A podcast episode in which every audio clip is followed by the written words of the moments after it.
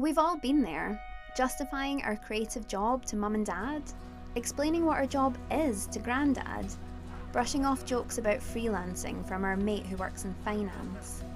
But times are changing, and the value of creativity is being recognised. The creative industries are the fastest growing part of the UK economy and the least likely jobs to be taken over by robots. I'm Kaylee McLeod, and this is Get a Proper Job, where I'll be talking about the issues that matter. Kids are naturally creative.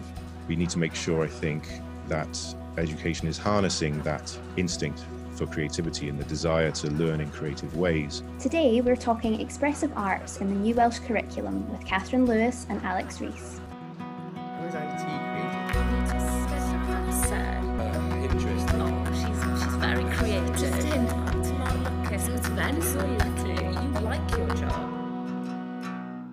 Proper job. Hello and welcome. In today's episode, we'll be exploring the new Welsh curriculum with a focus on the expressive arts. What will this mean for creative workers and how will it impact the future world of work? In 2022, a new Welsh curriculum for young people aged 3 to 16 will be rolled out in schools all across the country. The new Welsh curriculum offers six areas of learning and experience. One of these areas is expressive arts, and today we're joined by two guests who can share their experience and knowledge in this area. Catherine Lewis works at the Central South Education Consortium as strategic lead for curriculum reform and expressive arts. Catherine was one of the curriculum pioneers of the expressive arts area of learning and experience. Also joining us is Alex Rees, an experienced music technologist, composer, and sound designer. He's an Arts Council creative agent and host of the Creative Learning podcast. Welcome both. Thank you very much, Kate. As we're recording remotely today due to COVID 19 restrictions, can you start by telling our listeners where you are currently? Maybe what you can see around you and any sounds that we might hear during our chat. I'm going to apologise in advance for any seagull squawking that you might hear at my end. Alex, where are you today? I'm at home in Morganstown, Cardiff. Uh, it's reasonably quiet. I do have the windows open, but I'm not expecting any Amazon deliveries or anything. Great. And what about you, Kat?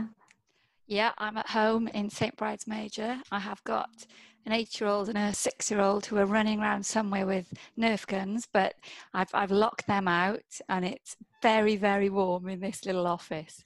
so um, the only sound you might have is is a, a faint hum of a, a fan in the background or maybe the noise of a Nerf gun. We're not sure. Indeed, yes. Those are some great descriptions. Thank you. Um, so now we'll just move straight on to, to the curriculum.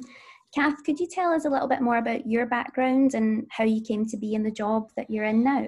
Um, yeah, no problem.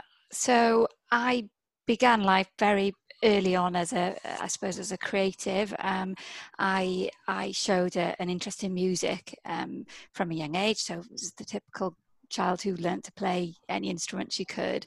Um, so I went and did a degree in the Royal Welsh College of Music and Drama for a music degree as a harpist. And, and following that degree, um, I worked as a freelance musician. I was never, ever going to teach, ever.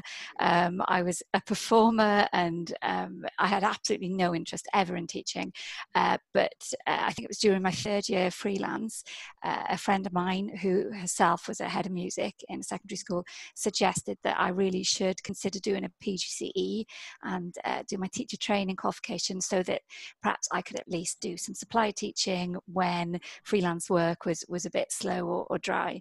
Uh, but for me the moment i started that that qualification i just loved it um, and i think perhaps i I had my eyes open to a music education that that I didn't necessarily have myself, but one that was exciting and interesting and broad. Um, and so, from the moment I, I qualified as a, a, new teacher, I, I remained then in the profession as a, a music teacher, head of music, head of expressive arts, and then just a year ago, um, after 16 years in the classroom, I came and joined the Central South Consortium, the school improvement service for the five local authorities in the Central South region, which is Merthyr Tydfil, Bridgend, Rhondda Cynon Taf, Vale of Glamorgan and Cardiff. Um, so yeah, I lead for them on expressive arts and also at the moment I'm leading on the curriculum reform. So it's quite varied and really interesting at the moment. It's great to hear such a, a passion from you as well, both you know throughout your career and and in what you're doing now. Mm, I think people either become a teacher because they want to emulate the teachers they had and, and they you know who were perhaps their heroes and they want to be able to give something back themselves, or perhaps you know they didn't have that exciting broad uh, curriculum themselves so they feel that they want to be able to provide that for children and that's definitely something i've i've had as a passion and as an interest for all of those 16 years and now uh, further in, in my current role you're continuing to make that difference hopefully Alex, can you tell us what you do as a creative and why did you become an arts practitioner? What's your sort of experience of, of working in education as well? Sure. Well, very briefly, the origin of it is quite a strange story. I was working in um, office jobs when I was in my 20s, not enjoying myself at all, to be honest. And one day I dropped a huge computer on my big toe. Uh, it was a big server, like old fashioned tower unit, got a compound fracture and got compensation. And that compensation paid for me to go back to university and do a master's in music technology. So it had a complete change, very unexpected and uh, just ended up going back to do music, which I always loved. I always loved music technology in particular. Did that, didn't know what I was going to do. And just kind of after that, I was sort of drawn into some school songwriting campaigns that were going on at the time. There's a lot of funding for that kind of thing at the time. And just kind of wandered into it that way, and it developed from there. So it's always been music, music technology, recording, production, and sort of a million different uses for that, often with uh, children who may face more obstacles than most, for example, um, but also in mainstream schools. So anything to do with recording, it could be the voice, it could be speech, or it could be musical. Um, I, I sort of cater for that. And, and from that, I kind of found the Lead Creative School scheme, which was like another step of evolution from that over the last five years, becoming an agent as well as a practitioner and organizing some of those projects. And um, that, that's been a very eye opening experience. And it's fascinating to hear where the new curriculum is going to take education, I think, after this whole process is done. That's just such a great story of how you got into to music mm. technology. Um, can you tell us just a little bit about the Lead Creative Schools scheme that you mentioned there for anyone that doesn't know about it? Sure. So it was one of the key building blocks of the Creative Learning Through the Arts Plan, which was published in uh, 2015 in response to the Donaldson report, uh, which was a consultation about education. And the recommendations were coming up and being acknowledged that something that should be crucial really in education is creativity. You know sometimes it can be sidelined but kids are naturally creative. All young people are naturally creative and we need to make sure i think that education is harnessing that instinct for creativity and the desire to learn in creative ways. And certainly it resonated with me the way i've seen for example you know people's in a referral unit who suffer from anxiety as a result of their very difficult backgrounds and can't learn geography because they're operating on a different level. But if you can engage them creatively, you can find a way to kind of circumvent those obstacles, maybe temporarily, but make a connection, get them invested in something, give them ownership of something. And when I started to see the real power of that, was, I suddenly, you know, it really contextualized for me that the arts isn't just a pastime. It's not just something fun and nice to do. All of the arts that you can think of have something very uh, human uh, that can connect with young people and really kind of bring them down to earth and give them something to to follow and, and, and focus on. So to bring that into education makes total sense. So this uh, Lead Creative School scheme is a way of experimenting with that. So across across Wales, schools would apply to get on the scheme, and if successful, they would get someone like me, an agent, maybe to go in, help them organize a project to say address, for example, literacy in early years. Uh, coming into school where you've got an issue because maybe they spend a little bit too much time on their iPads at home, so they're coming in and they're not, they can't rhyme. They don't know what Twinkle Twinkle Little Star even is in some areas. So in that situation, we got a rapper in, a, a female rapper, wonderful rapper called Rufus Mufasa, who's quite well known around Cardiff. And she was the practitioner for that one, and she got them beatboxing and rapping and doing poetry and art and everything. It was just a giant, colorful immersive experience in words and language and they just loved it you know it, they were playing games with language and there's a lot of experience of, of, that kind of thing across the scheme making learning fun engaging challenging you know putting you out there and building confidence and, and all, all that kind of thing. There's a million examples i could go through that really sounds like a lesson that I would have loved to be a part of as a kid. Same. Kath, for those who don't know much about the, the new curriculum in Wales, in particular the expressive arts area of learning and experience, can you give us a, a quick overview of why and how it came about. And I guess it would also be great to hear your involvement with with developing it in the past year well, luckily Alex has already laid the foundations in in mentioning the Donaldson review that was published in 2015.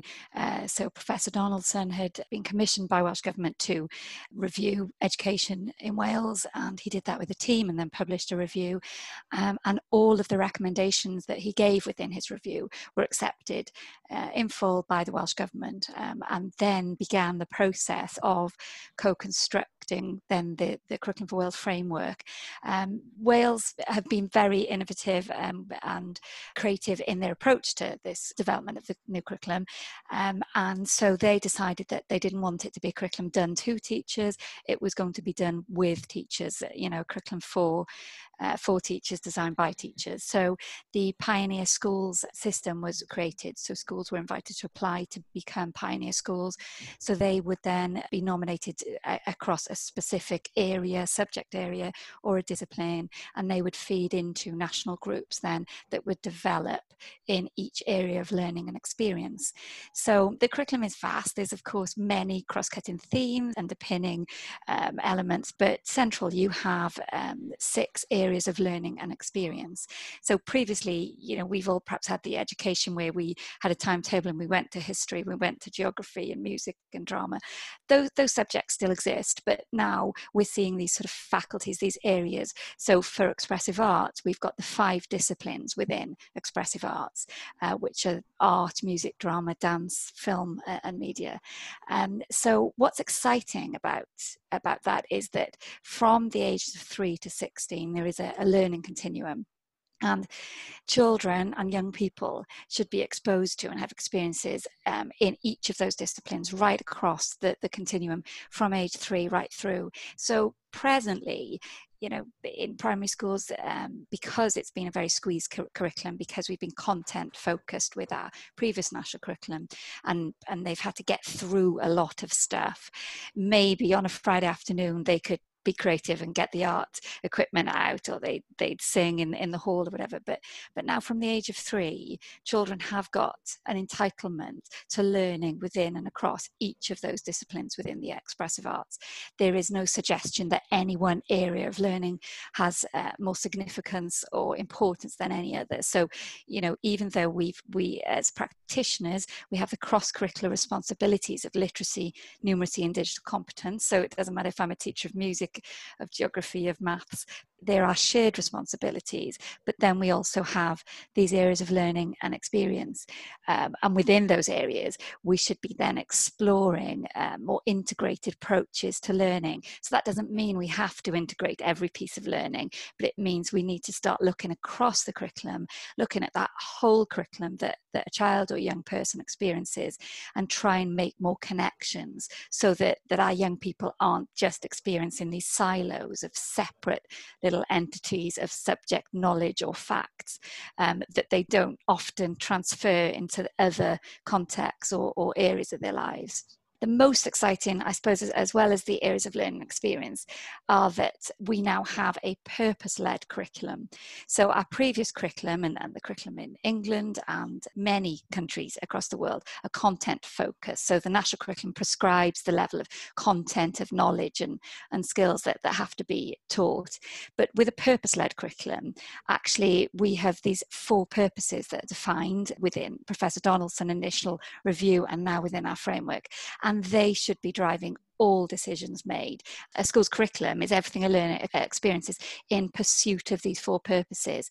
So it changes from not what we teach, but it's the how and the why we teach.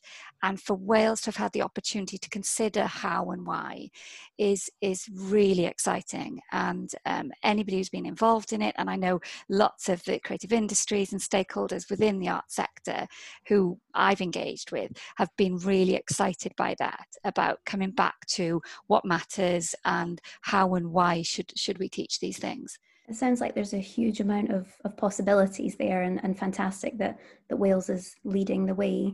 How would you see um, expressive arts being embedded kind of day to day for for children?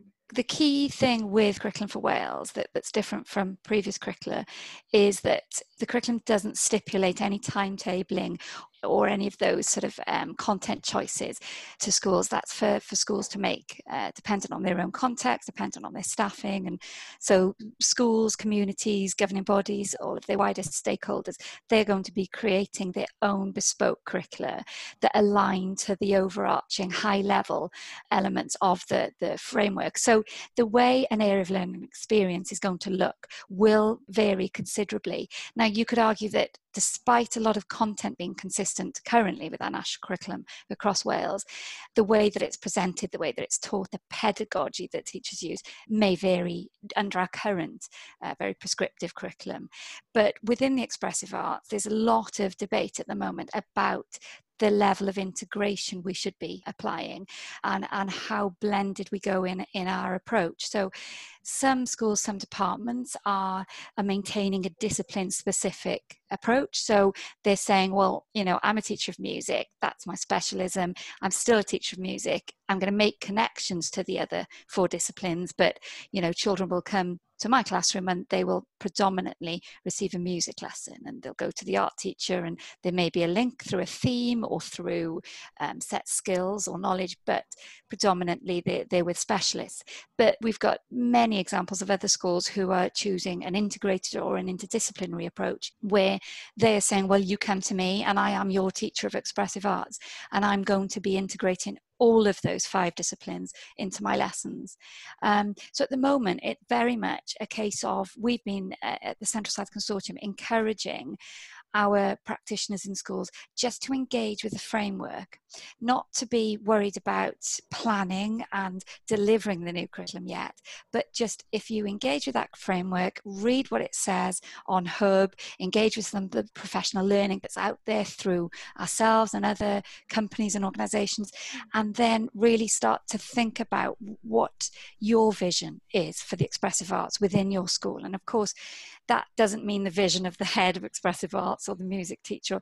It really is a collaborative vision from the community, from your wider stakeholders. What do you feel in your context expressive arts should embody and how should it look? Um, and so there's lots of implications there. Uh, some people, maybe like myself, who've come through as a music specialist, see that I've got the greatest um, perhaps amount to give within my subject area because that's that's where I've got a, a large amount of breadth and depth, but there are many other cross disciplinary practitioners who are really excited by the opportunity to be able to deliver that new kind of approach. Um, so at this stage, we, we're seeing schools trialing very many different things and just meeting a lot with their practitioners and saying, okay, what do you feel comfortable with? How many blurred boundaries can we push here? So, you know, some schools, there may be a practitioner who says, I can't engage with delivering a music lesson and I'm an art teacher, I, I just can't do that. That's all you. Whereas in other schools, they're saying, well, you know what? Yeah, actually, I'd love to have a go at at teaching a little bit of art, a little bit of drama and media as well. And this to, to practitioners sounds like, well, yeah, of course, it's obvious, isn't it, that we would work in a multidisciplinary uh, way. But schools have remained very, very much um, as they did, you know, 100 years or so ago in these, particularly secondary. So this is a big shift for a lot of practitioners. And the thing that we try and say is that it's baby steps and, you know, you can just take little steps if you're nervous about these changes is that you just look at the framework and see what, what the implications are for you as a music teacher or an art teacher, a digital media teacher, and then start talking with the other colleagues about how you can bring that, that vision into more integrated and then to adapt the teaching and learning that sits within that vision then. I mean, that's something at Creative Cardiff, you know, we're hugely supportive of interdisciplinary um, connections and collaborations. So that is fantastic to hear. I mean, Alex, as a creative, what do you think of the, the benefits of embedding expressive arts into the curriculum in this way? And, you know, what Kath was just explaining there, does that sort of excite you and inspire you? It certainly does. Yeah, I mean, it's fantastic to hear. Uh, in particular, well, there's a sort of experimental vibe to the whole thing, which I think is, which I love, you know, and allowing a bit of time to do it and and the flexibility, uh, like you say, it'd be it'd be a different setup in different schools, and they'll work that out themselves. And that's that's key, I think, you know, rather than trying to be prescriptive, and allowing the the uncertainty for it to to take a bit of time to find what shape it's going to be. And you know, we'll have to we'll have to wait and see. But the fact that it's given that space to find itself, I think is, is really encouraging to me. And obviously, from my point of view, as I say, you know, the, the effect of the arts and, and, creativity has been, I've seen it so many times. Um, I mean, one interesting thing that I've learned throughout the whole lead creative schools thing, I suppose, is um, about the definition of creativity and, and what that actually means. I mean, because quite often you could say, like, we might go into a school and start speaking to teachers, and teachers, some teachers might say, "Oh, I'm not creative. You know, I I gave up music when I was in, you know, hmm. eight or something, and and I don't do anything like that." But it's it's kind of a, a misconception of what creativity actually is, because creativity is more about a sort of state of mind, a way of thinking, uh, and it may not even be arts related at all. Uh, I've seen examples of artists who have gone into Lead Creative School Scheme and they've just kind of, uh, to be honest, wanted to wheel out their standard thing that they do and not really respond to the school and what the school needed and what those kids needed and what the teachers needed and, and maybe just sort of approached it in a quite a formulaic way which is not a very creative way of thinking and so there was no capacity for that project to leave a legacy to leave a toolkit for those teachers to to continue after the life of it Whereas if you go in sort of not really knowing what you want to do yet, but responding to what the situation is and finding, you know, doing that exploration, that's a much more creative way of thinking. And you know, you could get you could get an uncreative concert pianist, but you could have a creative businessman or a creative, I don't know, baker or anything. You know, people think creatively when they're engaging with collaboration, when they're sort of refining their techniques, they're being imaginative, they're being disciplined, um, they're reflecting critically on their, their processes and all that kind of thing that's creativity. So it's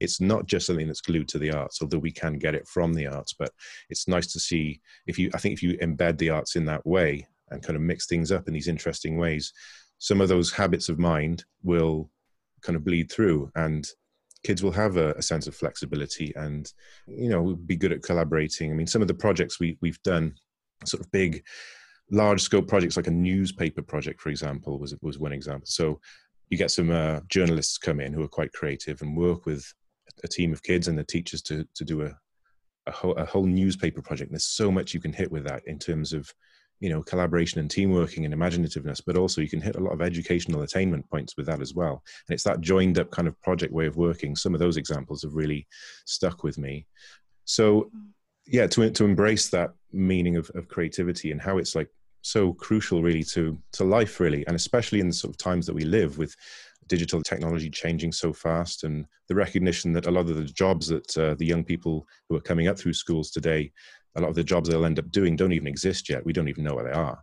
So what do you need for that? You're going to need to be able to be flexible and imaginative and, and all those kind of things. So that's what we need to be putting into our schools. So so to see this recognized and really being act, acted upon is very exciting. And uh, yeah I, I can't wait to see what comes out of it I think what you said is so true. You can have a very uncreative concert pianist. I, I, think most of my early musical education was was massively lacking in creativity. You know, sure. I was painting by numbers. I was turning a page and learning the music theory, and you know, nobody said, "Right, shut the book. Let's improvise. Let's use a mode." But what's exciting about the curriculum for Wales is that, you know, we've we've got expressive arts as its own distinct, as an equal one of six areas of learning experience. So, of course, children now and young people are going to have equitable access to expressive arts disciplines, but also part of the integral skills across the whole curriculum are these four skills, which are creativity and innovation, problem solving, personal effectiveness, planning and organization. Well,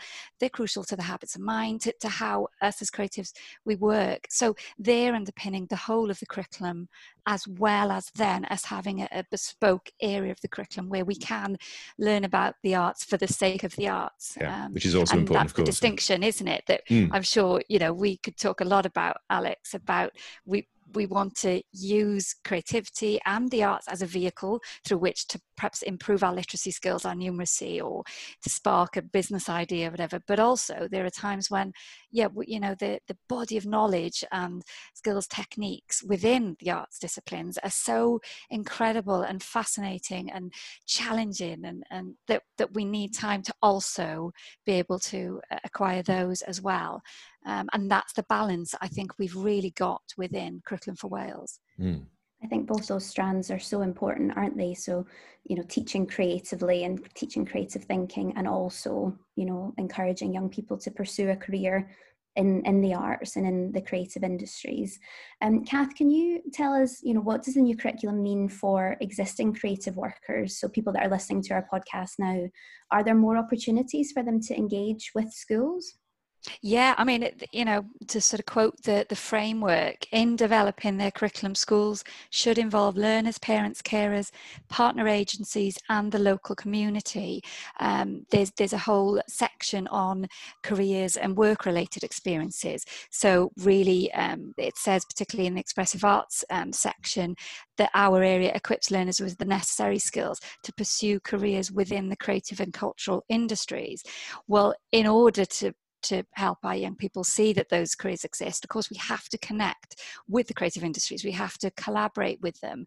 Part of the um, descriptions of learning that underpin some of the sort of content within our expressive arts curriculum, we talk about um, visiting and connecting with local theatres and museums. And so that entitlement, ensuring that no matter where, where you come from, whatever the context of, of your school or local area is, that you are engaging and having opportunities to engage with uh, creative industries.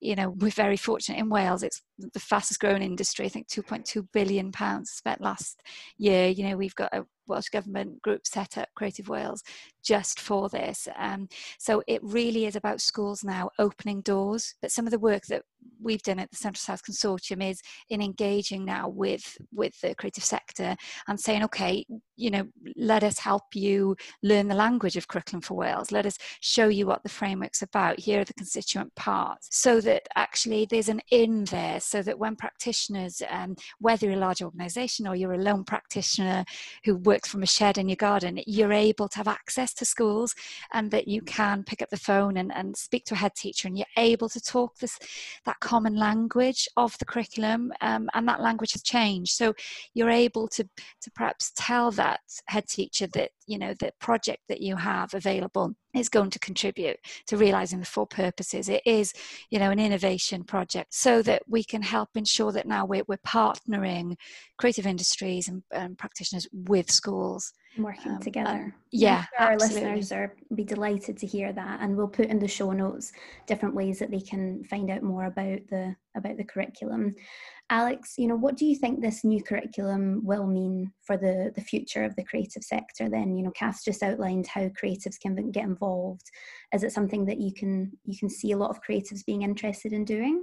Um, I'm sure. I mean, it's it's kind of an unknown at the moment, but it sounds very healthy. It sounds promising, and you would hope that there is that integration of um, the creative industries uh, going into schools, particularly as us practitioners. You know, I've watched um, these professional people who are earning a living, rapping, sculpting, coding, uh, being a storyteller, being a theatre practitioner, uh, and a million other things that some I didn't even know existed. You know, going in to schools and just blowing kids' minds and and showing them that they're using real life skills to go out and earn a living, being creative, and it actually does link up with what they're doing in school, which is a for, for many might be a very different way of, of viewing that.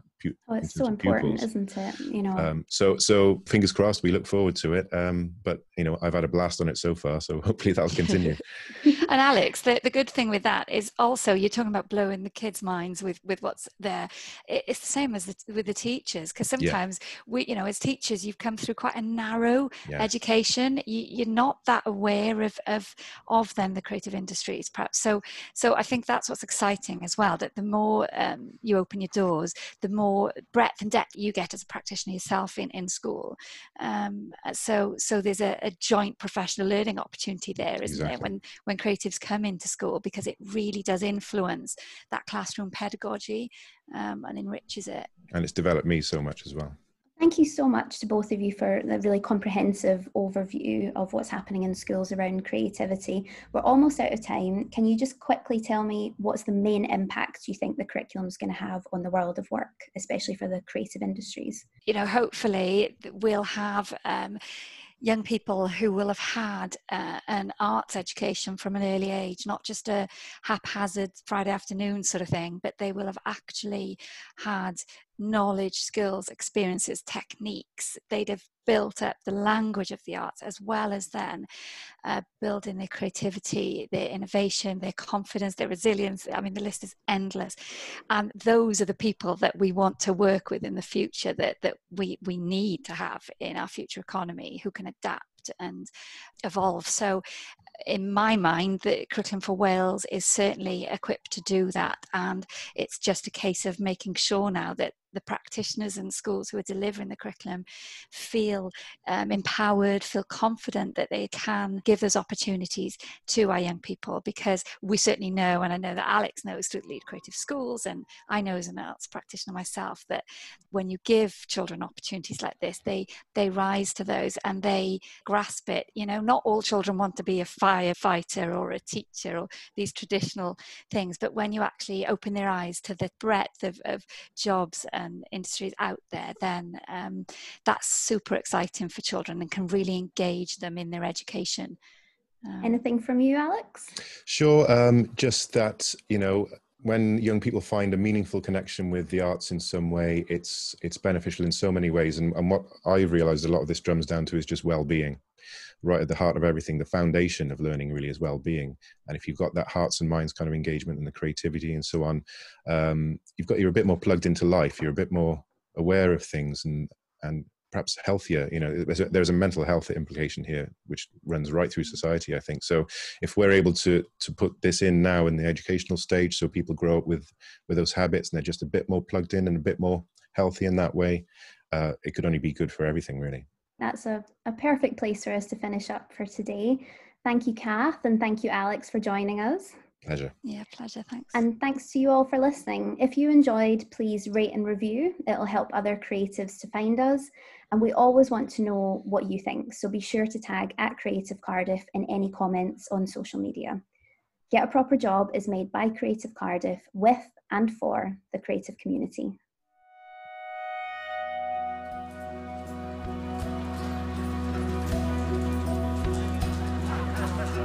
I've got a proper job.